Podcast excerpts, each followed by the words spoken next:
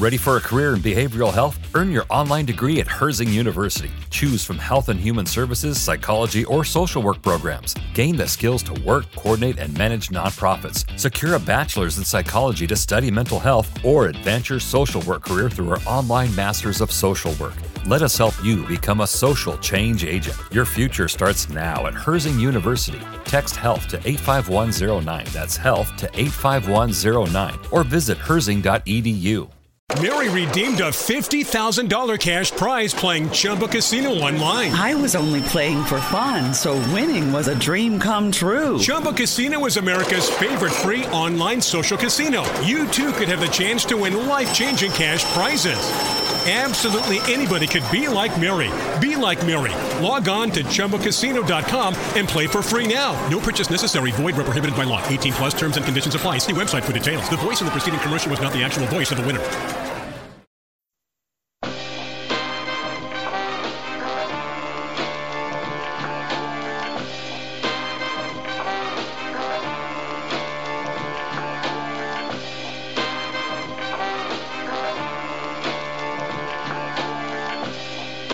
Watching uh, Crystal Skull. I don't know why. I got the news Why? set. I don't know. It's just the one on I've seen the least. No, it's the one I've seen the least. So I'm like, I'll pop it this one in first when I got the 4K. And I re- I forgot that uh, Mac always calls him Jonesy. That was like the one takeaway I got from it because he Oh, yeah? called Jonesy by a lot of characters. It's usually just Jones. Jones. Name the dog Indiana. saw a really Alright. cool fan made poster which put my favorite quote you know how like they always have like if a venture has a name i can't remember Mm-hmm. no, they're at my parents house um what the what the catchphrase is for the third one but someone wrote my favorite quote as a catchphrase on their homemade poster and it was uh germany's declared war on the jones boys Mhm. i was like hell yeah I think I posted, I don't remember if I put it on Facebook or Twitter, but I posted that when I was moving to Germany. So that's hilarious yeah, it's a good one. It's a good one. All right. You ready to start up? Yeah All right. Ready on the left, ready on the right. Hello and welcome to Breaking Geek Radio, the podcast, the premier and flagship podcast of LRM Online. I'm your host, Brandon Jones, and it's just me and Nick Dahl right now. Uh, Jammer is out on vacation somewhere in California, and Danny is having technical issues, but he may be joining us later. Fingers crossed. Today we're going to be talking about The Conjuring 3, The Devil Made Me Do It. But before that, we've got a whole bunch of news to talk about. So, what do you, Nick? I sent a whole bunch of stuff. Um, I'm kind of coming back from vacation myself, and my brain's a little lazy, so I didn't come up with an order. Are there any of those stories or any of the things that I sent that that struck your fancy more than the other? I don't remember. I, I approved the list, but I don't remember the order it was on the list. So just let's just go. You got through it. the you got the Nick Dahl seal of approval. Yeah, yeah. I didn't even send you anything. I, I had to watch one of the trailers. Okay. I don't have much of an opinion on it, but now I have an opinion on it after watching the trailer. So Okay. So you watched uh, both trailers. yeah, I already seen the Picard trailer yesterday. Because how could I not? How could I miss the Star Trek trailer? I'm kind of annoyed because I, I don't understand this, and maybe you can explain this to me. So, season two trailer for Picard dropped the other day. Um, I On saw it Picard Day. on Picard Day. I saw it posted on Twitter from Paramount Plus, their account. And when I tried to click it, it was region locked. What is the rationale behind having a trailer be region locked? Yeah, having your advertising be region locked. I don't know. It's stupid. Okay. Yeah, that's your know. I advertising. Like, I didn't I send you the Destroyers trailer or something, and it was region locked. Yeah, I mean, it happens a, enough for me to get annoyed. It's frustrating. I thought maybe you would know. Um, I, I just, I can't. I hate it. Anyway, It makes sense they region lock other stuff for their profit, I guess. yeah, But I, I get if you want to region lock the whole show. Like, if you want to region lock the whole show, like, fine, it's stupid, but whatever. That's a thing that happens, but not the advertisement for the. But anyway, um, so I know you've been watching a lot of the new Star Trek stuff. I don't remember. Did you watch Picard? Yeah, I liked it Okay. better than you. Okay. All right. So, what did you think about this trailer? With my limited knowledge of Star Trek outside of Picard, like this era, like that kind of era, it looks pretty interesting. I didn't understand all the different because they kept showing different badges, and I didn't understand what all the different badges were. Because obviously, time is out of whack or something.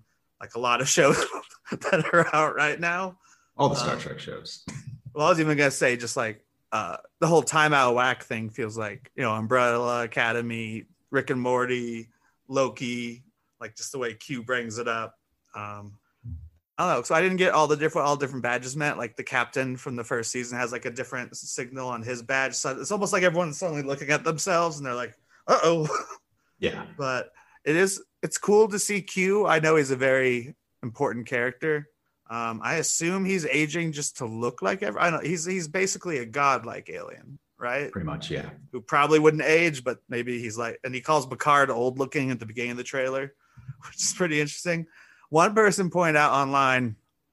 I mean, it might not mean anything, but we know it means some things with Star Trek.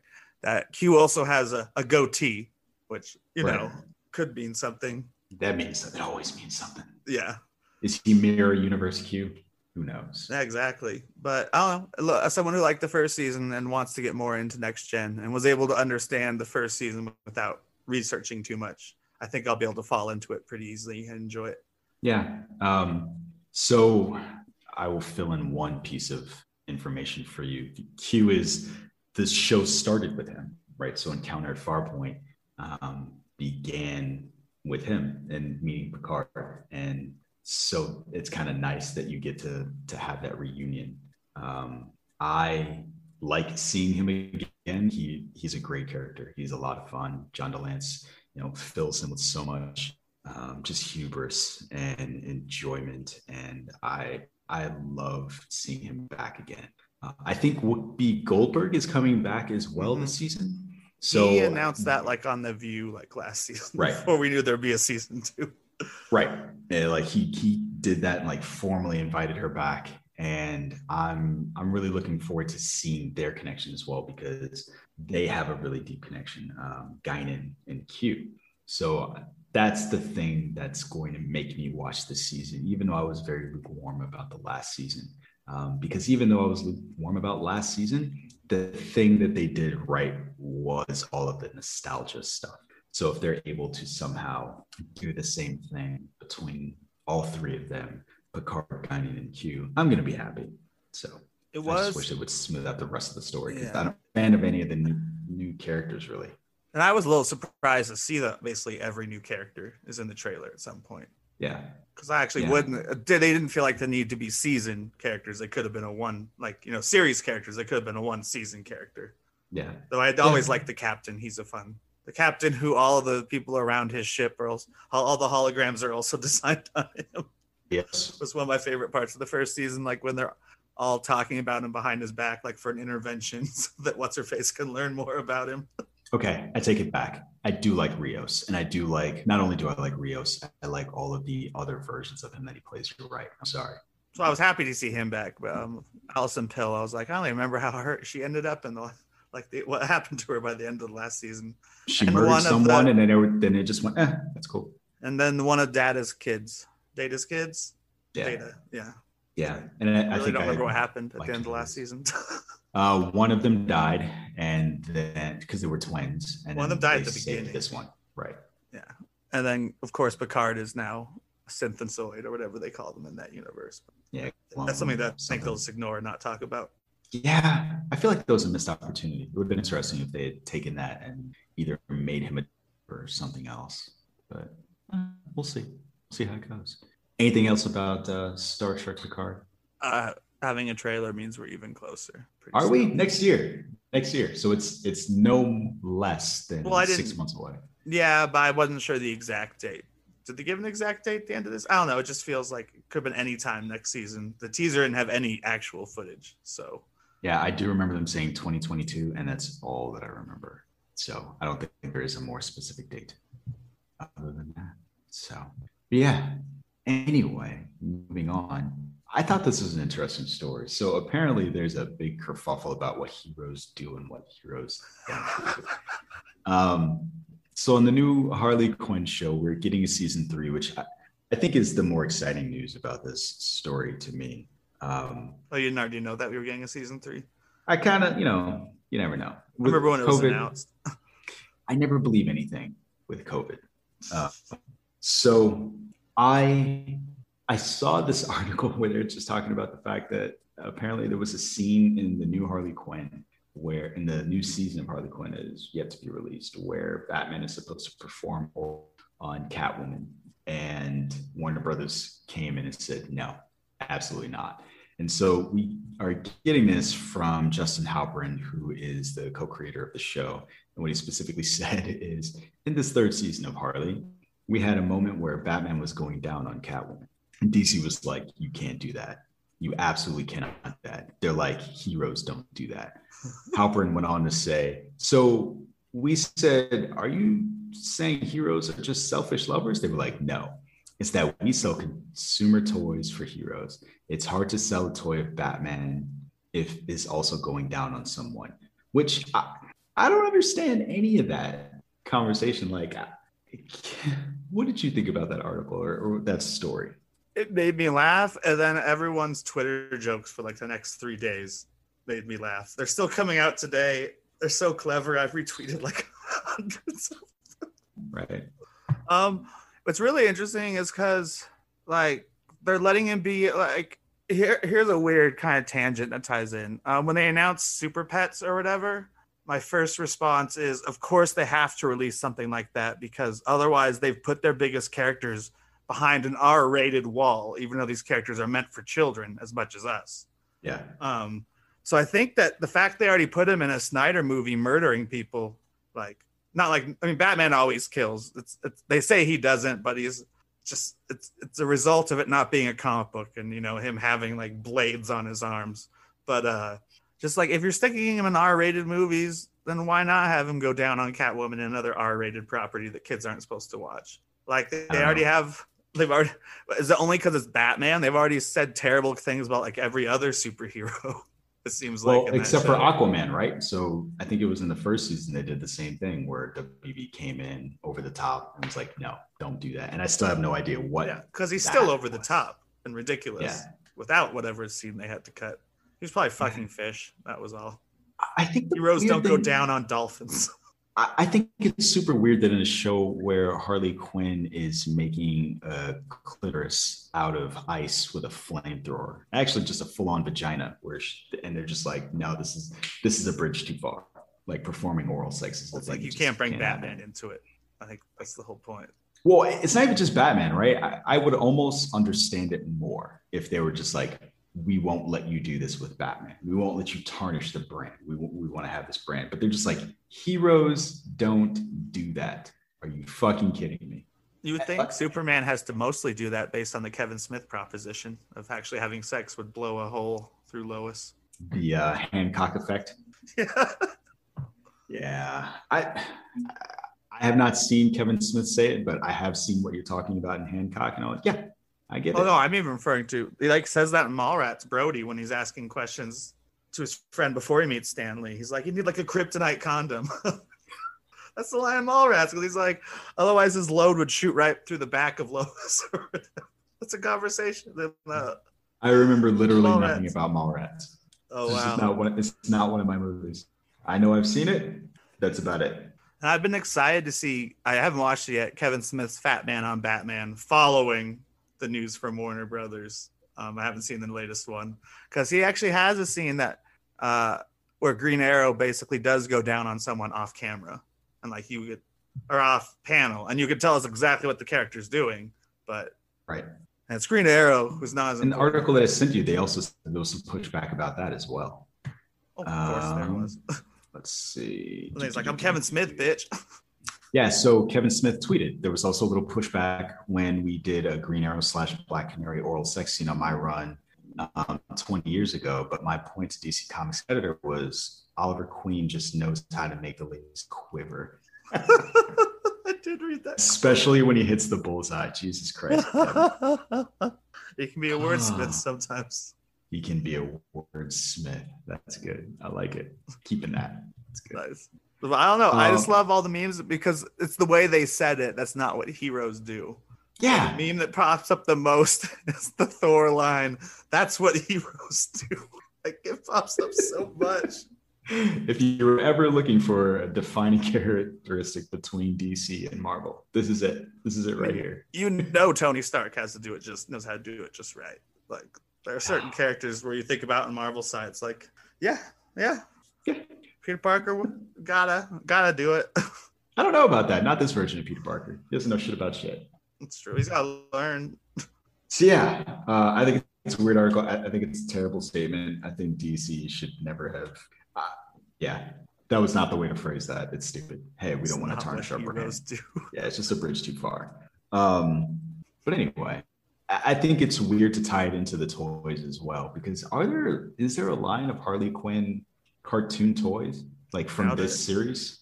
And even if there was, I feel like the people buying it would know what they were getting. And third, even if they were selling toys specific to the show, it's not like they have to make this, right? I mean, as a set create... where it comes with Batman yeah. and Catwoman. so again, I don't understand the logic behind it, but whatever. That's just me. It just sounds ridiculous. It's confirmation of a storyline where they try to fall in love or at least have a one night stand. Yeah. Because they never meet in the first season. I mean, obviously they know each other, but it's like this version of Catwoman just seems way, way too sophisticated for him anyway. Seriously. Yeah. So, um, but so we have that not to look forward to. Hmm? yeah, we have that, that not to look forward to in season yeah. three. We're gonna sit there and watch season three and try and figure out what it would have been that's footage it. not found. yeah, right there. right joke. there. Um, to the obviously better universe now. Marvel has come out and said that uh, the Armor Wars show on Cheadle was scratched for more Iron Man, which I think is kind of interesting. But he says, oh, your Marvel fans that we've got a series called Armor War up with Don Cheadle. It will probably scratch the itch our fans have for more Iron the CEO of Walt Disney saying this. Um, do you have an itch? Does his statement make you happy? How does it make you feel? I don't have an itch for more Iron Man. Um, I don't know. It actually gives me a little bit of fear because I don't want them to lean too. I obviously it's going to be about tech, and they'll have to bring up Tony Stark. But I kind of want people to move on, just like I want the Spider-Man villains to move on, where they could actually be Peter Parker villains and not people who hated Tony Stark, even though he's dead. Yeah. Um, so I, I was kind of hoping the show would avoid Stark as much as possible. You know, maybe bring in, but still, like I was hoping for things like Justin Hammer brought in, and obviously the suits probably have Sharon Carter involved in some way because she was just handed the keys to organizations, even though she's not a nice person anymore. Maybe even get uh, this is the show I would want to see uh, Hayward. I almost said Hardwood. Hardwood come back in. because he also seems to have like an obsession with nanotech and stuff based on just the first episode. But I don't I don't need it to be all Tony Starky with murals of Stark on the wall or Don Cheadle acting like Stark or something. But yeah, okay. I don't know. It really doesn't. Yeah, I don't need that itch scratched, but I'm it'll hopefully be a good show regardless. I mean, so far we're doing well at Marvel.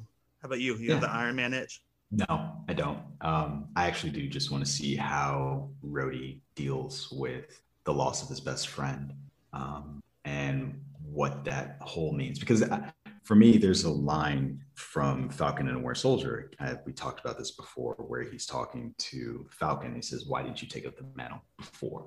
Mm-hmm. And I just thought it would have been interesting if he had turned around and looked at him and said the same thing, like, "Well, why didn't you take up the mantle?" Right? If anybody was the heir apparent to Tony Stark, it would have been him. So um, it'll be interesting to see if they one try to answer that question, and maybe it's just because he's comfortable in his own persona. Like he doesn't feel like he needs to do that. Um, but I'm really just excited to see what, if anything, they do with his armor. Like how has it evolved? Mm-hmm. How there's war between armor? No, um, no, just like how. I know, it, I know, it's joking. Yeah, yeah. I just want to see if they've done like a um, like I don't. I just want to see if he's gone like all nanotech. How like how advanced is his suit? Um, and will they bring his his story in the MCU to a satisfying close? Because I feel like we're getting towards the end mm-hmm. of Rhodey being in the MCU. I assume this is his last go around, like I assume uh, Hawkeye. I mean, Clint Barton's last go around is the Hawkeye series. Yeah, yeah. So they're going to sunset this, all their legacy heroes. Depending on what happens to Loki by the end of Loki, maybe that could be his last series too. Then again, he's been killed a thousand times. Yeah, that is true. So um, I do want to ask you about that because I didn't get a chance to listen to the show last week. I want to ask uh, what you think is going to happen to him at the end. Can move on. Let's move on. Um, we got our first look at Jane Foster's Thor armor. So moving from armor to armor, there was a T-shirt that came out, and it's got an image of Jane Foster's armor. It looks pretty comic accurate. It's got Valkyrie, Thor. It's got Thor flanked by uh, Jane Foster as Thor on the left and uh, Valkyrie on the right. Looks pretty good. Yeah. Um, like I don't really have anything. Like, there's really a lot to say about it. I, I think it looks cool. Looks. I mean, I, it's not. It's not a really great look because it's like it's on a t-shirt. It's not. Very, I couldn't find a very big, clear, big shot of it because the main difference is her helmet in the comics, they haven't been big on helmets in the movies to begin with, so that part doesn't matter. Yeah, she looks like Thor. Yeah, I'm really curious how they'll play the story. This for a long time in the comic book, they didn't know who it was. Oh, really? Yeah. like, so who is this woman, Thor? Yeah, that was it. And and one of the reasons no one knew that it was her uh, was because in the comic books, Jane Foster had cancer and she was frail and hurt. And every time she used Thor's powers, she became more infirmed in her body. Um, so there was no way anybody would think that it was her. So I'm really curious um, whether or not they will keep that secret identity aspect of the story. Yeah, uh, I mean, I'm guess uh, I'm guessing it's too short for that. I don't. I mean, it's a long story, and I I even wonder. Taika Waititi sounded like they might use the cancer storyline, but I almost wonder if they'll even use that. I did notice in the picture, the main two things I noticed is that yes, Thor still has Stormbreaker, and she actually has Meow Meow. So, sorry, I watched the Thor movies leading up to Loki, and that's what the funniest joke in the second one. It's pretty good. Is recalling the first film, where she's like, "Look, it's Meow Meow," as it flies by. so yeah, um, we'll see. I'm more curious about that than anything else. Um, but armor looks good. They've been doing okay with the movie versions of the outfits so far, so no reason to doubt it. I'm just curious how they're going to take the story. Just give it to me already. Oh, we have Indiana Jones speculation. Yeah. Where last Drop. time there was speculation, it turned out to. So last time there was speculation, someone got a signature from Toby God, Jones. Mm-hmm. Um, and how it turned out the name? next day he was on set. How could you forget his name? What? I said, how could you forget his name? I always I always expect it to be more complicated than that. Oh, Indiana Jones, Jones, yeah. but now, um, someone online is saying their dad just had a pint with Harrison Ford and Anthony Hopkins and Phoebe Waller-Bridge. Hmm. So Anthony Hopkins is a character I could see in an Indiana Jones movie, like easy. Maybe even someone he fought in the war drunk. with. Yeah, but I mean, usually it's like when they've spotted uh, just. Uh, Russell Crowe. Like everyone's in all the Thor actors were in Russell Crowe's uh, box watching soccer or whatever, and then he's like, "Oh, and I play Zeus in the movie."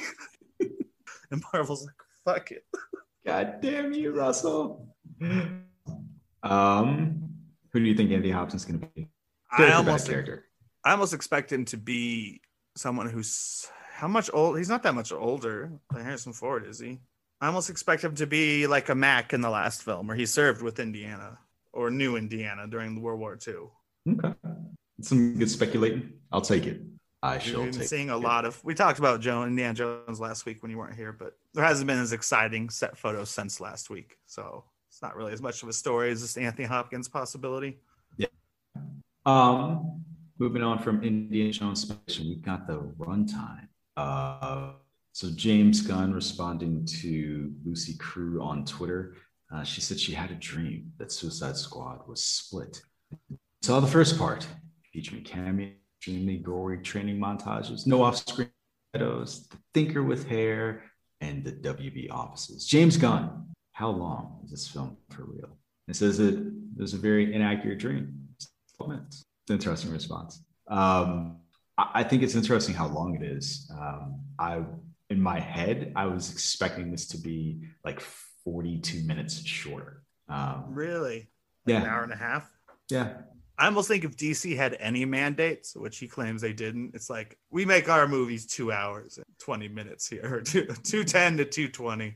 Or, you know, if you're having S as your last name, we'll let you go as high as two and a half mm. hours. two and a half hours. Um, that, that length doesn't surprise me at all. No, nothing about that length. It sounds does, exact. I'm glad it's not longer than that. So does that? How does it make you feel about the movie? Indifferent. It won't overstay its welcome. Bad. I hope. I mean, if, if I had heard it was three hours, I'd be worried. Movie's gonna be three hours. Two hours and twelve minutes though is a long time, Two hours and especially 12 for an minutes action movie. Like every act, Marvel movie too. So it's like, eh. Okay. Well, it's an action movie length these days. Yeah. Gone are the days of rush hour where it's like under two hours. Under two rush hours. oh, you got all the jokes that I'm missing. Mm.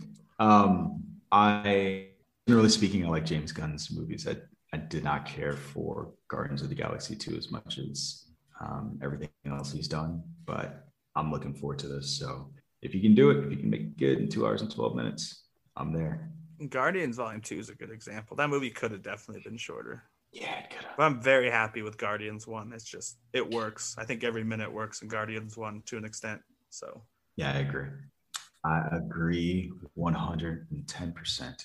Um, I Central Park, I kind of wanted to talk about the teaser trailer, but I guess it's not the big deal because you don't watch Central Park, right? no, I did have a takeaway from watching the trailer. Okay, let's hear your takeaway. It doesn't look funny at all. Maybe that's me not knowing the characters or something. But I watched the trailer. I'm like, these jokes are just stupid. Like, like I don't know. I mean, I, I don't. I think I was. I'm mostly included because I was going to see what you and Danny thought. I, I think it's it grows on you, and it's kind of weird. My daughter, out of anybody in the house, loves it the Mhm. most. Like she is probably no kidding watched all of those episodes three to four times. How family friendly is it? Below the like more family friendly than even The Simpsons? Because I assumed it was an adult show. No, it's probably more in line with The Simpsons, if not better, um, in terms of being fr- family friendly. Like there's That- nothing over, like crazier over the top that they say or do. and that's maybe why I didn't like the jokes. Is like I prefer my adult cartoons. I'm not Well, specifically Rouch. watching adult. Like you know, get some South Park, some BoJack Horseman. Yeah. Did you say Brojack? I said BoJack, unless Oh, I just that is- mispronounced it. That could be a good extra season. BroJack Horseman. It's just a season when he was in a sorority. that would be good. Um, yeah, so she enjoys it, and it is it is not raunchy. at all. So it's a thing that I feel comfortable letting her watch, and what she does, and then walks around the house singing songs. so is it actually a musical show? I know they sing the intro. I didn't know if that was a joke in the trailer when they called it a musical show. No, it's like you're watching an extended play. Hmm. So But you like Good. it too, right? Yeah. yeah, I don't. I I am not as enamored with it as Jammer is, um, but it's enjoyable. It just for whatever reason it took it uh, it took me a very long time to get into it, and I'm still not like excited for it the same way I am like uh, Ted Lasso, or I'm really getting into Mythic Quest two. Epic Quest and the other one uh, For All Mankind. But this is definitely something I would watch. So like if it gets turned on, I will sit there and watch it. What's the Apple TV trailer that came out this week for a movie? Oh, morning show? Oh, movie. I don't know. I can't remember, but it's just it, it's a big budget movie, but just like at the beginning it says an Apple TV Plus movie or something, and they're using just the most boring Apple logo that I'm like instantly turned off by it. And then the trailer was better than the logo. I can't remember what it was. I don't remember. Here, I'll look it up. Let's It wasn't see. Tomorrow War, so I don't remember what it was. That was the only other thing. Yeah, I think watched that's Amazon Prime, right? Yeah, or Netflix. I think Tomorrow War might be is Netflix. Is it? I could be wrong. I think it's Netflix because they originally had the same. They had to fight with Without Remorse over release dates because Skydance made both of them, and Skydance was kind of like, "Hey, look, don't put them too close together. Don't be assholes." Um, I cannot see anything about an upcoming Apple TV Plus movie. Well, it was one they bought, they didn't produce, but I don't know. Yeah. I watched the trailer for it. Have Would you watched the, that- hmm, Have you watched the most interest, uh, recent Tomorrow War trailer from the most week? recent one? No, I'm figuring I'm just gonna watch it. So at some point, I just it doesn't make any sense for me to watch. I already have a prediction for a twist, like What's the the movie's twist. What's the twist? What's the twist? there's a, a woman he's working with a lot in the trailer. I think it's his daughter. Like, I think it's a very obvious twist if it's his daughter who he left behind like 30 years ago. Hmm. So when I'm right, I already put it on Twitter. When I'm right, everyone come crawling back to Nick. Did, have people left you? Did something happen? Did you get canceled while I was on vacation?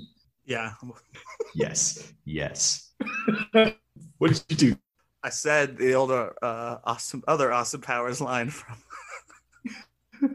from uh, of his dad, Michael Caine, where he's like, "There's only two things. There's two people I dislike: people who can't uh, stand other people, but people who don't like other people's cultures, and the Dutch." I don't remember. It's something I don't remember anything about. Invasion? Is that what you're talking about? Yes, Invasion. It's the only one on here that I think I might have seen something for. That comes was Invasion. In I can't remember anything about it because I watched probably the Tomorrow War trailer the same day, and they're both. You know what's funny? I you know why I remember this? I think I saw it and I immediately started wondering whatever happened to uh, Invasion Earth. So there was a um a show that came on like back in the late '90s, early 2000s. That was animated called Invasion Earth. This is probably unrelated, just such a generic title. Yeah, totally unrelated. Invasion. Totally. Oh shit, yeah. what's that about? Yeah, who knows? Who cares? Uh, so that's pretty much it for news. It's been a mostly quiet week, unless you're into video games, which you know you guys are lapsed gamers, sort of. Um, and I don't have a Switch, but there are a couple of things that came out this week that I'm or that were announced that I'm super excited about. So, like what? I've, I mean, I've been gaming lately a lot. Yeah, what have you been playing? Uh, I'm stuck on both at the moment. Well, not stuck on Mass Effect. I got the Legendary Edition. Ooh, I just yeah. am in such a long section where it won't let you save that I haven't gone back to it. Um, it's like two big battles and you can't save in between them. So it's like, fuck, I just spent 40 minutes on that. But, uh, and I'm actually stuck on Resident Evil 7 and I, ref- 8, and I refuse to look up stuff when I'm stuck online. Um, is this their first run through of Mass Effect? I've never played it before. Okay. How you loving like the fuck out of the story and stuff. First, I was like that this company should make a Star Trek game, and I realized Mass Effect is a Star Trek show. I mean, so yeah, it pretty much is. Um, do you are you still in the first game? Yeah, I'm stuck fighting the bad guy for the first time. Okay. All right. First time you meet up with Sauron or whatever his name is. Okay. Ooh. Okay. not stuck, but like that's a 40 minute segment where I'm like, shit. start this over every time I die. I think you're about to be at a relatively big decision point. Nice. I like that's what I like about those games and why it reminds me of KOTOR. I mean, it is Bioware, but I find the yeah. conversations like at the Citadel and stuff far more. I like the action, but the Citadel stuff's my favorite for making yeah. decisions. The action gets better in the second one, um, but the thing is, I played it so long ago. I don't know if it has aged well. Well, the combat in the second one versus yeah. the first we'll see. I like the combat in the first. Honestly, I have no issues with it, and like you know, it's actually HD re HD. It's not just like we added HD to the old game. It's like we all oh, we went through and changed a bunch of visuals. Okay, that's cool. I really like the music from the second one. The like, there's this um, track in there, fucking phenomenal. You should look it up right now. Get you hyped for the second game. Look up after the. Do it right now. What about you? What'd um, you see from E3? Uh, so there's Battlefield 2042. Oh yeah, uh, I watched that trailer. Game has a special place in my heart because um, like that was the thing that me and my friends always played together. So there've been some games that some of us played and this, that, and the other, but that was the one that all of us played together. So there would be like six to ten of us just playing. Um, and it was fantastic. So we're we're chasing a meal, and it's probably not a good idea. Uh, chasing a memory of a time enjoying games like uh, Battlefield, Bad Company 2, and everything else. But then obviously I was excited about the Nintendo. Yeah. Mostly Breath of the Wild. I actually I'm a little disappointed they're not doing Metroid Prime still, and they've gone back to side scroller. Though I know Jam is really excited for going back to side scroller. Um, and by Breath of the Wild 2 does mean something. Zelda always does this, at least for the last few systems. When they announce a mm-hmm. Zelda game, you know, by the time it comes out, it'll be the last game on that system and the first game on the next system. That's happened like three times now. So I've heard supposedly new hardware is coming. Yeah, but they haven't announced it yet. But I right. bet that's what I'm saying. By the time Zelda will get delayed a few times, they want to be perfect. So by the time Zelda's ready to come out, it'll be on both systems, just like Twilight Princess and Breath of the Wild.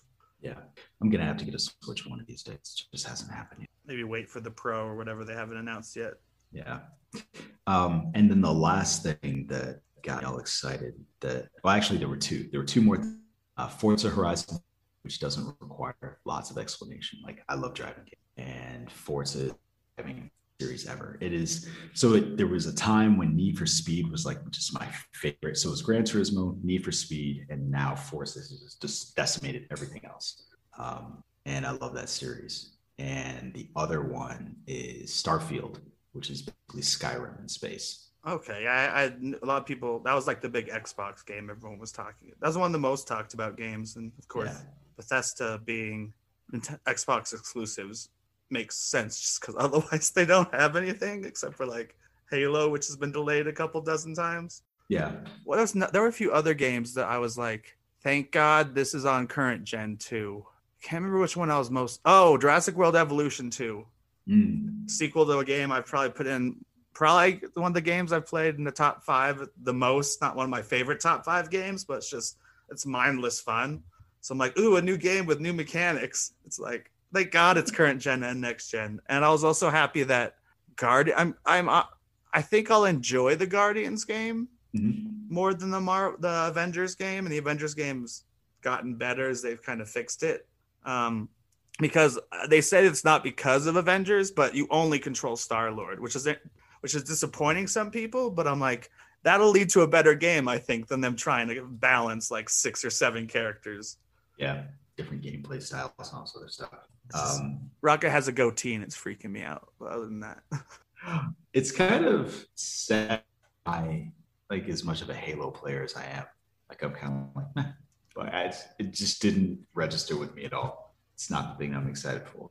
And I've never been a Halo person, so that wasn't any of the stuff. I, I didn't even look at a video for Halo. I looked at some of the other videos for other mm-hmm. games. I was just like, yeah, Halo's a Halo. Isn't this supposed one supposed to be super different?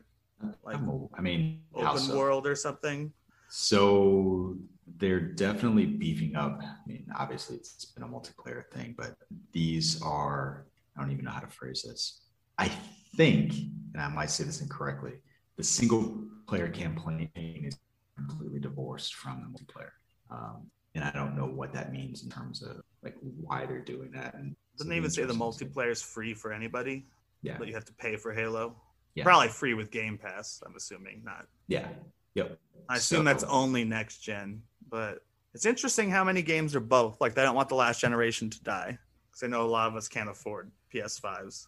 Yeah, they have to uh, straddle for a while, but I'm willing to bet the next year to 24 months and it'll start to go away. I mean, and then the other part of it is this: if you look at the chips shortage that's happening right now, it's certainly the shortage of systems with the PlayStation 5. They couldn't afford to do that, right? To oh, is that why you think Switch is shorted too? Because it was super hot during the pandemic, mainly because the Animal Crossing hit like right before it. Everyone, even the kids who had never played the original, were like Animal Crossing. yeah, it's it's impacting everything. I think it's even impacting Tesla. So the chip shortage is just decimating everyone. Um, so people selling usually, switches online, they're always at my Target. um, I don't have enough money to do that investment and resell and be an asshole. So, no, I just I just think like with the PlayStation 5 for sure, they were having trouble like meeting demand. Nintendo so. said that too, which is I always see them at my local Target. There's always like one or two. It might be Switch lights. I don't know if they're main if they're talking about both. I was at a German store day before yesterday or yesterday. It was either yesterday or the day before yesterday, and I just saw more switches in one spot than I've ever seen. Yeah, I haven't noticed the shortage myself, but Nintendo claims there's a Switch shortage. So yeah, maybe they'll ship yeah. them all to Germany. the U.S. is like, what the fuck? Maybe, maybe. I was I was seriously tempted to get one, um, but it just it doesn't. It's so maybe. much fun. I mean, I even rebought. That's how much I'm excited for Jurassic World Evolution 2. I rebought it on Switch because I like to. I'd like. I really my favorite part about Switch is you know you're playing any other game. You got this little controller kind of hunch over it, you know. Switch, I can like have both my arms on opposite sides of the couch and just like what half a controller in one hand and half a controller in the other, and just like lay back and just play my video games without like being like hunched over a controller or whatever. It's beautiful. Look up what Jurassic World Evolution is. I've never... It's a park. It's the best park building sim I've ever played. Yeah. Um, the graphics on the dinosaurs are they use the same models as the movies and they have all the same sounds as the movies so and ian malcolm uh, narrates the entire first game and the expansion pack is old jurassic park stuff not jurassic world buildings and they have the voices of all the original cast except for someone who sounds more like Scrooge McDuck doing a Hammond reference. All the other actors are back, just like Jurassic World Dominion, because the assignment and the expand and the expansion is that you've been hired by Hammond to fix the park. You know, so none of it's continuity, but it's right. just like fun park building with Velociraptors escaping and devouring people. You can build your. You don't have to play it straight. You could uh, on Isla Nublar, it's a sandbox mode, not even a plot mode. So you can like literally build your ultimate park for the money doesn't even matter, and just like even do channels and stuff and like get all the people trapped in a square as they're trying to leave and then let the Indoraptor in. It's fun. I love you like, yeah, simulated murder. Super fun. Super fun. Jurassic Park way. As somebody who has uh, deleted the, the out of a swimming pool in The Sims, I totally understand what you mean. Yeah, see? Yeah. It's like that, only with dangerous dinosaurs. Yeah. And Ian Malcolm being like, uh, uh, oh, God, you done it. That's um, funny. Each time you get like a new dinosaur, he's like, ah, ah, ah the Tyrannosaurus Rex. Uh, I remember the first time I saw one of those. it was terrifying. It's fun. I'm gonna watch a couple of YouTube videos. That just sounds. You should. It's great. that sounds fun. All right, we got a movie to talk about. You ready to talk about a movie? Shouldn't we uh, do uh, "Looky Looky"? Here comes Loki first, or should we do it after the movie? So the thing, I wasn't here last week. That's the name of our segment. We decided. That's the name of the segment. We decided. Looky, looky. Here comes Loki. Knock it out. Let's go. You you lead us. You lead me through my first looky looky. Here comes Loki. Well, we've both seen both episodes now. I know you guys see. You're one of those special people who get to see the first two off the bat. Um, I'm liking it. The first episode is probably my favorite first episode of any of the Disney Plus series, but I would actually say the second episode is probably one of my least favorite episodes of all the Disney Plus series. Really? Tell me it, had, it gets better, but I really dislike the first 20 minutes. It's just like the fight scene in the tent. Of spoilers, obviously, but this we released this on Friday and Loki's out on whatever spoilers. The fight inside the tent looked like something. Maybe it was because it was so dark, but looked like something from Iron Fist. Okay. Um, and then it kind of slowly got started. But by the end, the fight scenes were better. Lady Loki, who we all guessed was a fun like villain to have, and there's a lot of good references even within her costume.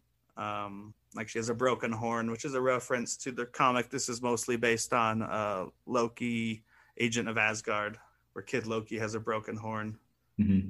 I don't know. It's fun. Uh, Owen Wilson's fantastic. I love that kids are discovering him for the first time like, have you seen this actor? And it's like, yeah, a lot. uh,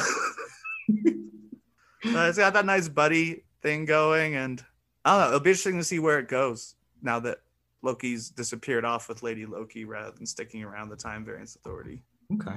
Um, what have you thought so far? I think it's good. I I don't think I was so.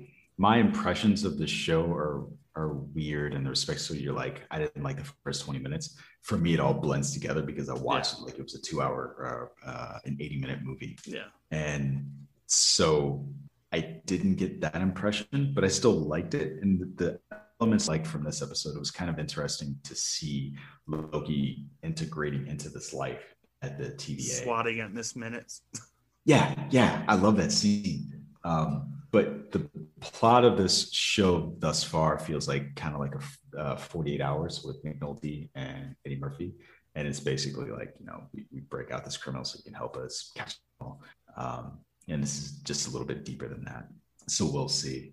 Um, I'm one of the things I'm curious about is whether or not. So I don't know if you saw that Jonathan Majors says that he is not in this show. Um, we have, and so he's the guy that's playing Kang the Kang the Conqueror. Oh yeah, he's like, "What are you?" T-? He says something like, "I don't know what the fuck you're talking." He didn't say fuck. Yeah, he's like, "I don't know what you're talking about." I don't know what you're talking about. He's a good Marvel liar. If it's yeah, he is. You know, yeah. you know, doesn't even like kind of be like, "You never say never," or like, "What's Loki?" He's just like, "I don't know what you're talking about." talking about. Um, I'm really curious as to whether or not. Um, so Owen Wilson was like, "Oh, you got another agent out there," blah blah. Whether or not, and he's talking to uh, Gugu Mbatha-Raw. Oh yeah, I didn't even think of that part. Where she's like, I have another person who brings in shit. Right. And they and like that's it. And you know, we've done this thing before where um Pulsar from or I'm sorry, Photon from WandaVision was like, I've got a friend, and it turns out to be some random ass Mhm. person from the Air Force, Space Force, whatever. Um, Thawed. yeah, so I'm hoping that this isn't that same thing, and it actually turns out to be something, but we'll see. Do you Uh, it- think Hmm. there are timekeepers at all alive anymore? I don't know. Or is Um, Renslayer kind of like doing Oz, like, oh, well, I talk But with behind the them behind the curtain, you know, Yeah. it just could be Kang. She obviously has a big relationship with Kang in the comics. Yeah, both you with definitely him and against feeling, him. right? What? I said you definitely get that feeling, right? Like that, Mhm. that this is really just a front.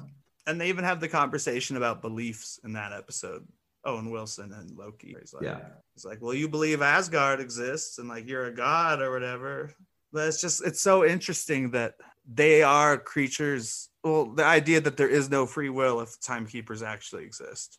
And they haven't written the ending, uh, that kind of lines. And then just, oh, like, no one at the TVA, the TVA exists literally as slaves. If Loki, I think, said that too. Like, Owen Wilson can't go ride a jet ski. Casey doesn't know what the fuck a fish is.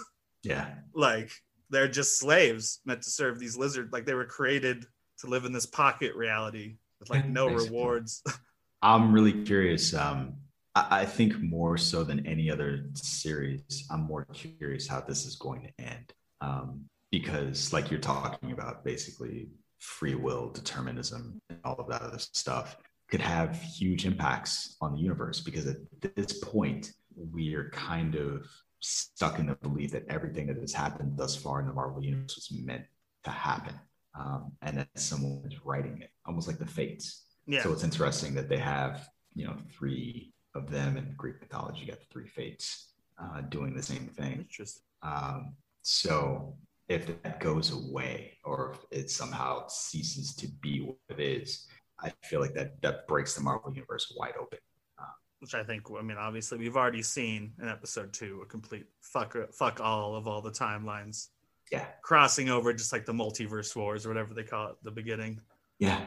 Um, that early in the season to see that i was like oh it worries me a little bit from this perspective. I I'm fairly certain that I've seen something where uh, Feige has said like, "Hey, this is not required viewing, right? These shows are not required viewing." he said that about everything 100%. though he says that about the movies too even though it's like you probably should see this movie before you see endgame but he's always like no each movie stands on its own Yeah, Because I um, still feel like WandaVision's required viewing for Doctor Strange too, based on what we know. maybe. I mean, we'll see. Uh, I I feel like to believe his statement, we have to get to the next thing. So, like, for instance, you know what pisses me off?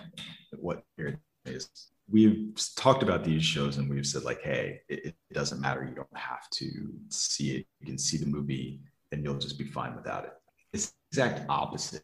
Captain Marvel. Like, you need to see this to understand what happens in Endgame. Not really true at all. No, it's just to Um, understand the characters all, but you don't need that. You can be like, oh, Superman left. He's coming back because Fury's dead. Yeah.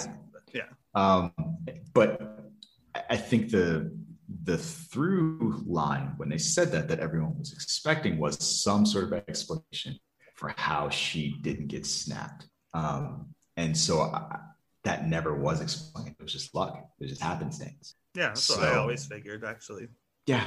So I um it'll be interesting to see what happens going forward. I, like I said, to your point about I'm sorry, to your point about um, Doctor Strange too. I feel like we need to get there before I can decide how true his statement is or isn't.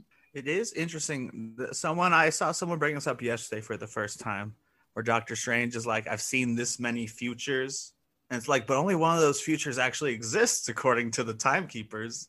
Like, so do you see things that would never actually happen, or how much lying is happening at the TVA? Or because he's like, if I've seen this many possibilities, it's like, yeah, but only one of those would be the time what the timekeepers allow. Otherwise, you're a variant, Doctor Strange, if you took one of the other paths. I I think that that's true, but I think that goes back to the thing of determinism. If you're looking at it from TV perspective, he would only choose one. Yeah. So it's not it, there is He not He would choose the one that he saw the only possibility. right. There is no possibility that he would choose something different, so they don't really have to do anything. Um, but it does get like the TVA's existence does make all of it weird because just the fact that they're going to these other universes and taking these stones and doing these things, you would think that that would be the moment where they intervene. Because the moment where Loki got that time stone, I'm sorry, got the space stone and left at the end of Avengers in this storyline that we're following, they were on them. Yeah. So all They of that that comes into question. Yeah. Which is why Captain that America didn't have to. question. Yeah. So um, I do. I still love. I know it's in the first episode that they just have Infinity Stones just lying around, and Loki's like, "This place is the ultimate power." and then there's the meme of uh, Thanos' lines, or, or like the guy to Thanos, where it's like, "You'll be the first person to ever handle like two or three Infinity Stones," and then it cuts to Casey with his drawer of like dozens of Infinity Yeah. Stones, including duplicates. he said something like nay that he's like you've got this thing the power nay the nobility something Yeah, yeah.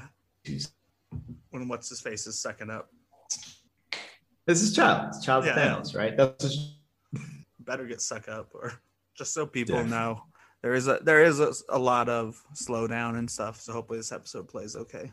Okay. Anything else on this week's episode?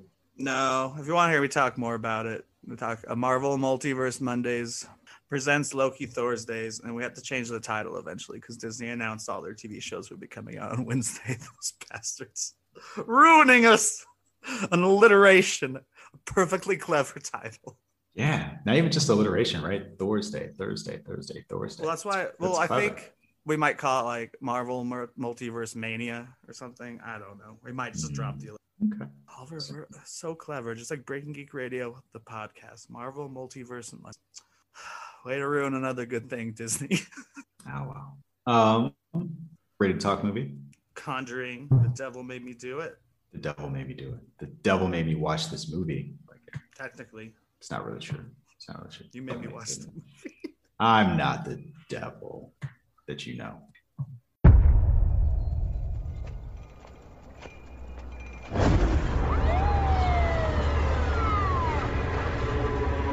Hey!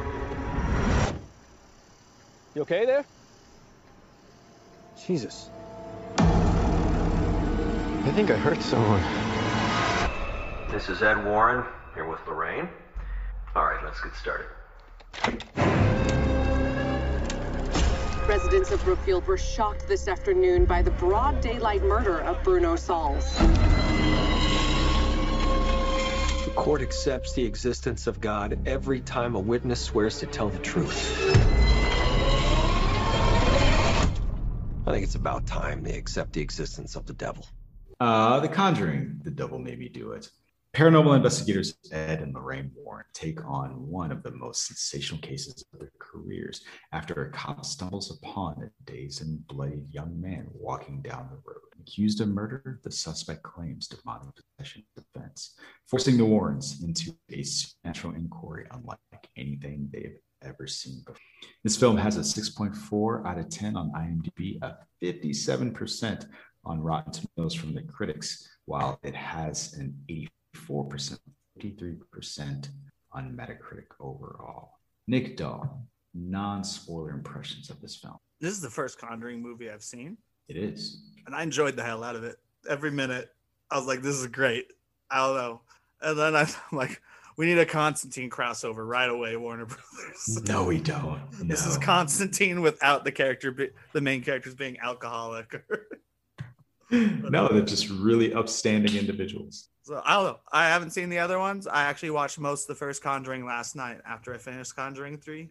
But I just became obsessed with the lore afterwards and looked some of it up on Wikipedia. But yeah, I really enjoyed the movie. I'm actually, I'm glad I didn't look at the reviews first because that could have influenced my opinion. Honestly, Okay. Um, How about so yourself? for me, my spoiler-free impressions was having seen all of the movies.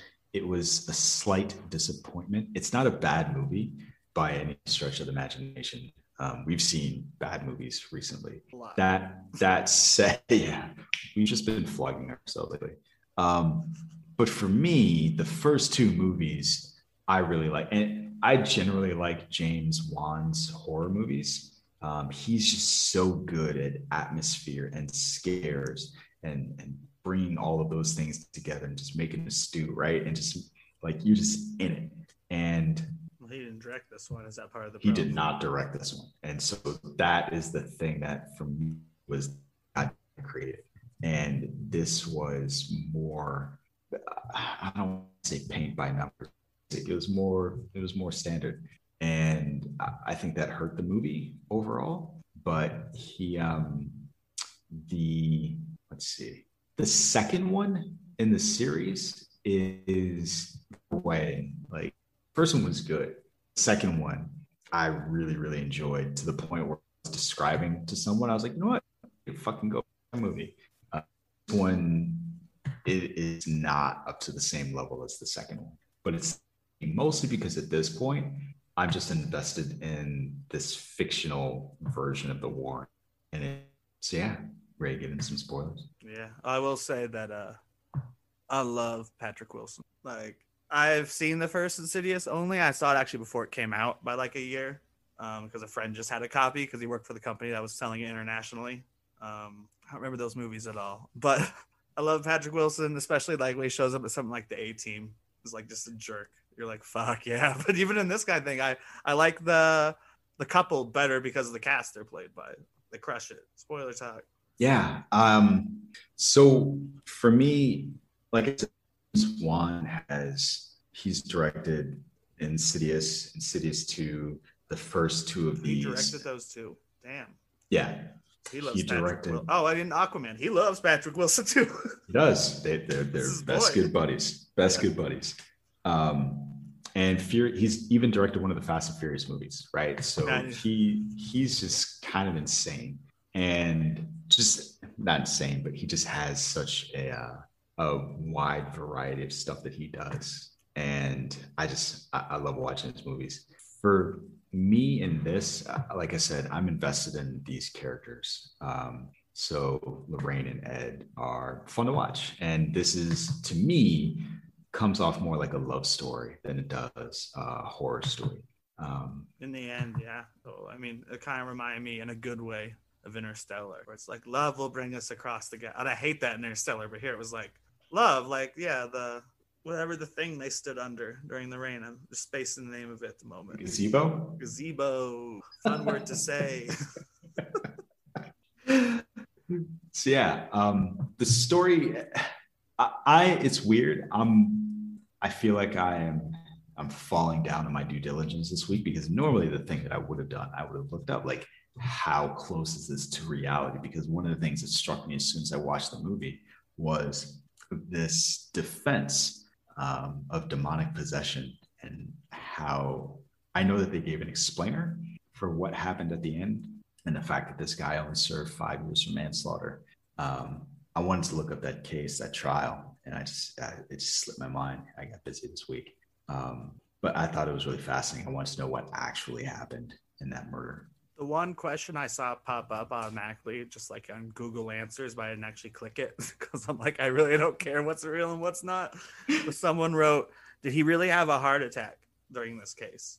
Seems weird. In right? my head, it just seems like just a plot point you add since these are probably mostly fiction anyway. Yeah. Just like it gives an excuse for her to do more and him to like risk his life more to save her. And then, yeah, like the pill at the end. I was, I like that moment, the pill in her locket He's like, yeah. I forgot the pills. Just like that shot showed the odds. There's one part I really didn't like because I figured it out really early and I didn't know why the characters were this stupid. When she's like picturing the place, mm-hmm. she's like, it's it's in a basement. It's like the, the train's muffled, like it's in a basement. And I'm like, you know what basement has all that equipment. they, like before he, he the other guy figured that before the husband figured it out with the river and and stuff and train tracks. I'm like, you know exactly where there's you a basement filled with the yeah. cult stuff. Yeah. And that's the other part of it. Like, um, as soon as you see um blanking on his name right now, who's who's the former priest? Good actor, I can't remember. Yeah, from Fringe. Oh my god, this is annoying me. Oh yeah, he's the guy from Fringe. yeah, he is. He was on Fringe. He was on um, Sleepy Hollow. God damn it. He's just a character actor for me mostly. I haven't seen Fringe. I just recognize him from a bunch of small stuff. I did not watch Fringe, watch Fringe. Certainly not like I watched um, Sleepy Hollow. But yeah, uh, that's going to annoy the hell out of me. But basically, I'm going to look him up. But as I am looking him up, I will say, like, every time you see him, you're like, oh, yeah, he is definitely more intimately involved in the plot of this movie than is currently making it out to be. Um, and so when the revelation comes that it's actually his daughter, that's the one you're like, yeah, that tracks. Now all I need, all I need to know is is he helping her or not? And I was actually pleasantly surprised that he was not in on it. Yeah, I thought when the minute she showed up, when he was just second time, he was just like sitting. Yeah. like, "Mm, thought you'd come back. Mm. like the old John one. Noble. Okay. John Noble. Ah, that's annoying because I definitely know his name. Um, so yeah, I as soon as you see him in his house of wares, you're like, oh yeah, this is this is where the shit goes down. And it was interesting watching that and then jumping back to the first film because they have a conversation that happens in the first 10 minutes of the first film where they're like, Why don't you burn it? And he's like, Well, I think it's safer for lockdown here. That's one of the first lines of dialogue in the first film is the one guy, the black reporter or whatever, is touring. And he's like, Well, why don't you just burn it all? And they're like, We think it's safe. And they, they even use the gun. Like they both use this exact same line of dialogue. They even use the gun metaphor where it's like, I'm just taking guns off the streets. Well, Patrick Wilson says that in the first movie, and this guy says it in the third movie. Yeah, I I was I'm glad you reminded me. Like I I enjoy the first one, but I don't remember it that well. I'm not finished with it. See, and here's one of the re- without having seen the other ones, I assumed this one was being more creative, like switching it up, where it's not like a demon's possessing a person. It's the little witchcraft things are allowing like three or four people to be possessed at a time. Whereas I assume the first two were more like The Exorcist. So maybe this one was because this one's demonology scenes when they were casting people out played very Oh. much like what I'd seen before in other movies. But Did you notice in the very beginning of this one during the exorcism scene that it was basically like an homage to The Exorcist? yeah, when uh, especially when the priest was standing outside the yeah at that Right. moment I was like shot from The Exorcist. Yeah, yeah. Um, I I feel bad for my wife sometimes when we're watching this stuff because something will happen and I'll be like, "Oh, that's that," and she will she'll go like, "Huh? What?" And then I'll pause the movie and I'll go like, "Look this up." And so like just the interruption of what we're doing. meme. Yeah. Um, and I can't tell which part is more annoying me pointing it out, me stopping the movie, or me asking her to look it up. Like, I, I imagine some combination of all of that shit. She's like, I'm just going to fucking stab you. Um, but she suffers through it. That's why, that's why we're still together. Um, so I, I think part of it for me was I wasn't particularly invested in the people that the haunting was happening to. I cannot explain how they did this, but in the second one, I felt more invested in the family that was being affected. They did a really good job of connecting you to them, and I didn't feel that much of a connection to this guy. I will who, say um, for the first film, I did, here's another thing I noticed going from the third to the first. The first film, you spend a lot of time with the family before they realize they need to call somebody. In this one, you go straight into it. Opens with our our heroes, who we know from the first two films. I mean, the first film opens with Yeah. the Annabelle prequel, like pre priest credit scene, but uh. In this one, like by the time you get here, it's the Ed and Lorraine story. It's not about that family. That's what this movie feels like. And I think that might be true of the second one as well. Like the thing happens, and then they're like, "Oh fuck, we need to call somebody." And I think in it the takes first place in London. like the family has no idea what the fuck's going on. They're like, I, just like, I don't believe in ghosts type thing until it gets like really fucking weird. Then Ron Livingston with the best haircut ever.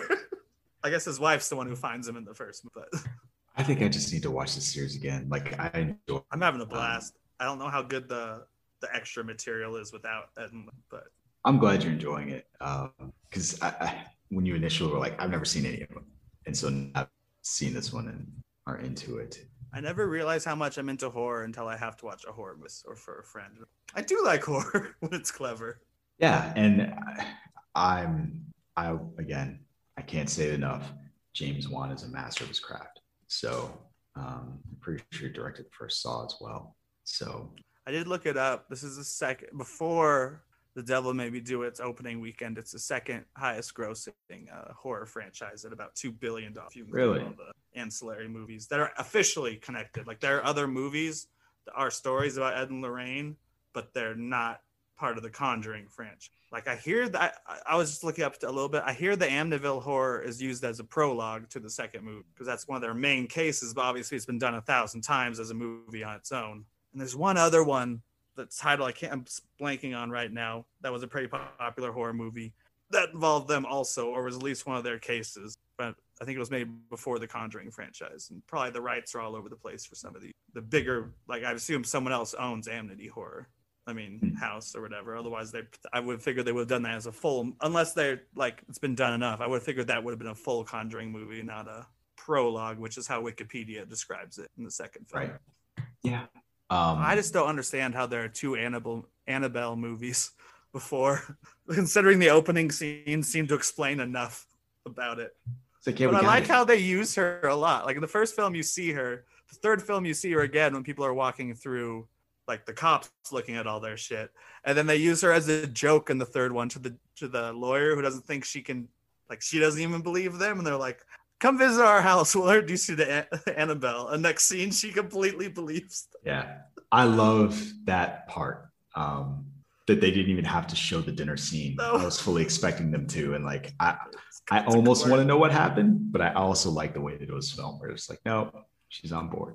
I did like having not seen the others. I like the twist of like sh- the devil. Like they didn't have the demons didn't want to even be conjured, but like she she was placing those witchy witchy things under people's house Right. and, and like in a flower pot.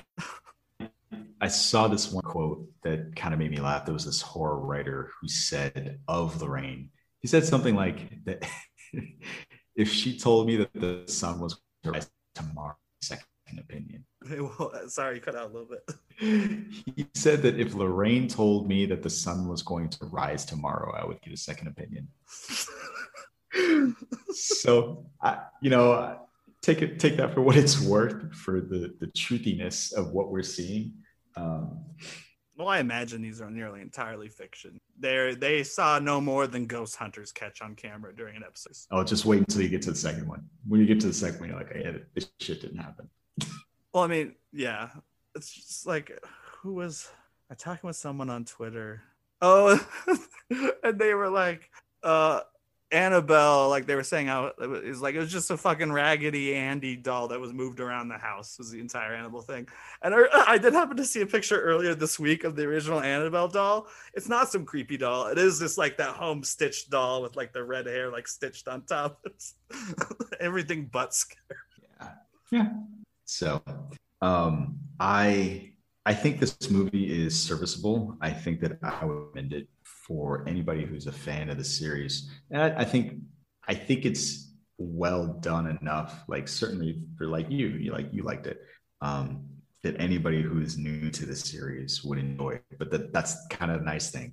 Even if you're new to the series, it just gets better, right? Because the first one and the second, to me, are superior movies. And I was afraid I'd be lost jumping in on the third movie, but no, it's a good, it's a fine jumping on point. I mean, it Yeah. helps me being a film fan and knowing these characters are from other movies Now there's a whole, literally a cinematic universe, not just a franchise there. But Which is the weird. one thing that's- coming. the one thing that takes away from uh, the third one when you're watching third and then the first is you know the third one's doing an opening crawl i'm sure the second one's similar where it's like here's one case the first one's like here's the case and they didn't want anyone to know about so you're like oh so you used their best case first because you didn't know you'd get sequels which Yeah, is what you and do but it says it right there it's like this is the case that no one ever heard about it was so bad Let's see. I forgot. I already forgot uh, how I described this one because I think they said this is their most. How do they phrase it? they said something i mean something about most being in the press sensational the most. cases. okay Yeah. because like it's interesting how it has i watch crime shows all the time how yeah in this case like his innocence was that the devil made him do it And Yeah. it was like it's kind of you know i've seen plenty of lately you know even like you know those kind of shows it's like you know they interview the kids with the way they're not supposed to whether it's uh central park 5 or even this recent documentary i watched it's Yeah. like six hours on hbo about like white kids dressed in goth gear and they assumed they were guilty because they wore goth gear and they were satanic and stuff and they were again you know interviewed by the cops without anyone else there until they gave the correct information so Yeah. I imagine anybody would be be out of a room where a cop is yelling at them for hours on end. uh, and it just it shows like the justice system that doesn't care i guess in this movie where it's like not one of y'all wanted to be a witness to the scene that happened at the end of the show and there were like four helicopters flying around and shining their little No. lights and not not no one's gonna bring that up in the court case. Wait, were those helicopters or was that? I thought those were light, just the lights of the prison. Oh, maybe I swear I saw helicopters shining their lights in also. Oh, maybe I missed it. I thought Like it was such a big event. They were like lights. all the states helicopter. Maybe I'm remembering it wrong, but I did watch it completely sober, but doesn't mean I didn't remember part of it wrong. I was like, I ain't doing drugs for this. I'm gonna jump in the closet afterwards, scared. Yeah. So I, I do. The last thing that I think movie is that I I didn't find it to be particularly creepy or scary, um, and that is not true of the first two. I think the first two have better moments of of atmosphere and fear inducing than this movie. The first Like- one definitely does. So far, I'm in it. Yeah. Like the scene with the waterbed. I'm just like, that's stupid. this is dumb. Like, why is what's going on with this waterbed? Why is this kid playing on the waterbed? Like, get the fuck off the waterbed. You think you see something under there? Get the fuck up. Get off the bed. Get off the bed. What are you doing? And it's like, don't play with the hands underneath the waterbed. Yep. That's There's a weird me. time jump in that movie What? where I didn't, and then I caught it only because of the cane, um, where uh, they're they're showing the flashback of the waterbed, and then it cuts to them being in there, and I thought that was the first time they showed up, where they're like, "That's not a water stain." And then he has the cane, and I'm like, "Oh, how does he?" And I hadn't seen the other movies, so I'm like, "Oh, maybe he carries a cane in all the movies." And then halfway through it, I realized that it, that the flashback ended, and they were back at the present. It just Right. seemed like a weird cut, but I Okay, it. yeah. Ah, there was one more thing that bugged me. I can't. Oh, the other thing that bugged me. This I keep saying the last thing. I'm not going to say the last thing anymore. the other thing that bugged me was the scene with the altar, and it just seems like it would make more sense that either a the daughter should have killed them when she had the chance, or b how is it that they were able to destroy the altar and she wasn't there? Where, if she's supposed to be performing a ritual to save her Oh. own soul from this demon, where was she while they were while this was happening? Wasn't happening? she like fighting with uh, Lorraine while Ed just smashed it with a?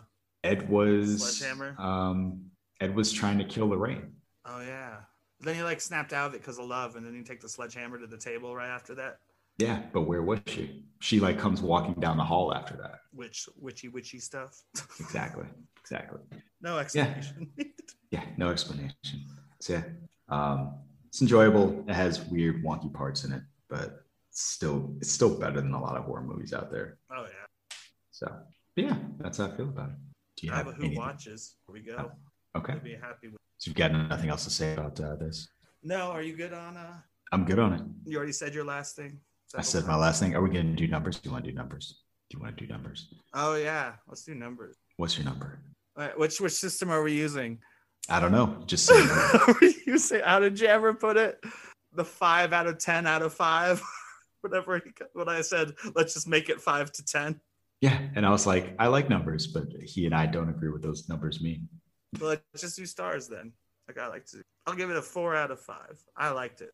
And I would. So the weird thing is, I would give it three and a half stars out of five because that equates to a seven to me, which Yeah. is still a C. Yeah. And I mean, just like I said, I don't always like. That's why I don't like using the letters. Is because I don't like translating the four and a half out of five, and I like. But uh It's a nine. A for me, I give most movies a three. I very rarely give point fives. Like unless a movie was terrible, I give it a three. So giving a movie a four means I would watch it again. Okay. So uh, tell me, you're gonna start. Are you gonna watch like one, two, and, and three again, and then you're gonna start watching Annabelle? And I'll probably won't watch three. Just like I saw it so recently, but I Yeah. can see myself watching the whole franchise again. And if I like one and two, Okay. but I'll probably do one, two, and then I. They don't even sound that good, the prequels, but I'd probably give. remember which is which, one is bad, and I don't remember which is which. So, Itches, witches everywhere. so let's hear out who watches. I believe I'm might be in the fourth because I just uh fourth season. I think I'm in the third season because I just burned through it. Castlevania. Mm, I got into an anime and then Jammer's like, it's not really an anime, and I'm like, fuck you. Oh, did we have this conversation? We had this conversation about what is an anime. Did why did he say it? because it's made in America. We had that conversation. We forgot. We totally forgot to circle back with him to be like. So I guess we know his answer has to be from Japan. Yeah, yeah, because we never. Yeah, we didn't. But that's what he said to me, and I'm like, but because he's like, that's an anime like uh Avatar is an anime, and I'm like, it's way more stylized than Avatar, like way more anime looking to me. I love it. I'm in on it. Yeah, I I'm almost of the opinion that you know, like Xerox is a brand, right? Like Yeah. that's not what that is, or Kleenex. A Kleenex is just Tissue, nose, t- yeah, Yeah, soft but- tissue or whatever they. anime is almost the same thing where it is there is a style that you look at and despite where it is produced you would recognize it as being the thing The other definition, if it weren't that for me, would be that anything made in Japan is anime, even if it's not stylized that way, which would explain Resident Evil. And they're calling that series anime, and I'm like, there's nothing anime about it. Their eyes aren't big. Like they just look like photorealistic people with dead eyes because it's the uncanny valley. yeah it's a cg cutscene yeah, they look like the video games. That's what bothers me about the Resident Evil upcoming. and i guess that like you're you're right to that point because to me that point that comes out of japan isn't anime so it is animation it is japanese but it is not anime not in the same way that we recognize it which tells me that anime is more of a style than it That's is. what I always thought. it's supposed to come from a very specific place when they i just cut out didn't i Well, for part of it, I don't know. We'll we'll see. We'll see what this recording looks like because technically it's recording from you. I don't know how it works when it records to the cloud. If it'll catch more of your stuff and I'll look like I'm who knows skipping, or I can hear you just fine. But yeah, my point is that words evolve over time. And I think mm-hmm. that's one. so yeah, I would call it the style myself. But it does remind me of one line in Super Troopers where Johnny Chimpo or whatever, you know, the little mascot on all the weed bags. Have you ever seen Super Troopers? The first one? Yeah. and, and the the boss comes in. He's like, "What the fuck, you guys watching?" They're like, "It's Afghanistan animation." Yeah. Animation from Afghanistan. Afghanistan animation. Yeah. So, so yeah. I'll, I will say the last thing. One of the reasons I love it is Belmont is a Constantine. I keep saying Constantine today. He's he's drunk half the time. He's an asshole. He sleeps around, but he will save the day when it comes time to save. when it day. comes down to it. yeah. Even if you Yeah. can't trust him, you can trust him when there are demons around. Well, the nice thing is you've gotten on board with the series right when they've announced a sequel series. So I saw that. yeah, I'm excited. I'm excited. So anything else before we shut it down? Uh, did you see the? uh I remember his name. Did you see who's playing Wesker in the live action Resident Evil? Uh page to it.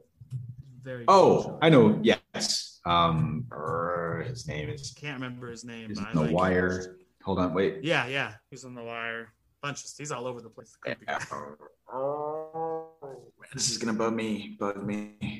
Well, you look it up while I talk. It's it's definite improvement over. I watched uh, since we also I talked to you last. I watched three and a half Resident Evil movies for the first time, and their Mhm. Wesker they had like a good candidate for Wesker in every movie, and then Lance they show the guy who is Wesker, and it's like, ugh. Wait, well, who plays Lance his name? Reddick. Lance yeah. Reddick. I like that direction already. Yeah, I really like Lance Reddick. I it's funny that it's weird that I couldn't remember because I think when I did see the article, I saw a bunch of people pissed off. Because he's black. Yeah, of course. Why else? He has more charisma than the other Weskers by looking at her and seeing his other films. Yeah, and he has a great voice. I love Lance Reddick's voice. He's gonna be a good Wesker. I don't know how true to the the video games this Yeah. Um, I don't know. It's weird. Wesker's defining characteristic isn't that he's white; it's that he wears sunglasses. That's So why I like, right? hate the Wesker in the original movies. Like I kept seeing blonde people with accents. I'm like, that guy could be Wesker. I mean, the second movie, I'm like, either of those two scientists could be Wesker. And they introduced the real Wesker in the third one, and it's just the guy with the bl- fakest blonde hair you've seen in your life and sunglasses, and no personality compared to the other actors. And I was like, really? You can make the either of the assholes from the second film Wesker, the guy at the end, or the guy who shut off Raccoon City? Those guys aren't good enough to be Wesker. No, not at all. So yeah, That's all I gotta say, I guess. I Japan animation. I'm looking forward to uh to seeing him. Uh, I think he's pretty good. So we'll see what happens. We'll see. We shall see. I'm sure a lot of people also hate the first photo they put out because it's him and an entirely female cast with also rub fanboys. There, I don't know. he's the only not to pay man in the cast photo. Oh no, it's terrible. It's so horrific. It's one of the reasons why I loved Agents of Shield because that show is basically like women power hour. Like I loved the characters on that show. They were so fantastic. Well, I would. I know you probably haven't gotten as far as me. If you Westworld became that pretty quick. Too. Watching season three, you're like, oh, this show is entirely about Maeve and Dolores being like superheroes. like the guys don't matter. And same with uh by the end of the Mandalorian, Mandalorian, Boba Fett, and like entirely women doing all the badassery. Yep, and I'm here for it. And it's much better to do it that way than to do it the Avengers, where it's like, hey, we're all the women are on the battlefield, the same place, at the same time. They don't know each other. It's fine. All right, ready to shut down on that note. Yeah. All right, got the check. Shut it down. Well, dear listener. If you like what you heard, do all the socials. Like, rate, comment, subscribe, share. We definitely appreciate it. Also, LRM Online has other great content on the website for your listening and reading pleasure. Nick Dahl, where can you be found? I'm at Geeky Nick Dahl on Twitter, and I also do Marvel Multiverse Mondays presents Loki Thursdays, and we'll need a new name for that. And please hop on the Discord. I've been the only one on there for a few days, but I've just been posting every stupid meme I found about Batman or Star Wars. I was on vacation. on vacation. But yeah, you're. I'll jump on there too. Let us know what you think about uh, the Conjuring series or yeah. any of the other news topics that we talked about today. Should I watch the spinoff? Let me know, or should I just stick to the main films? Yeah, I actually want to know the answer to that because I've I've definitely skipped a couple. Like I don't I don't think I've seen the Nun, and I know I haven't seen the last Annabelle movie. Which wasn't the last Annabelle movie a prequel to the first Annabelle movie? I was looking I it up. Don't remember. Don't remember. Somebody let us know. and you can find me at Sir Joneses on Twitter and Instagram, and of course, right here on Breaking Geek Radio the podcast. Folks, as always, thanks for listening. We'll catch you on the next one. Hasta lasagna. Don't get any on you. Mission accomplished. You can't steal their thing. And we made it up. it has to be said, even though there's two of us.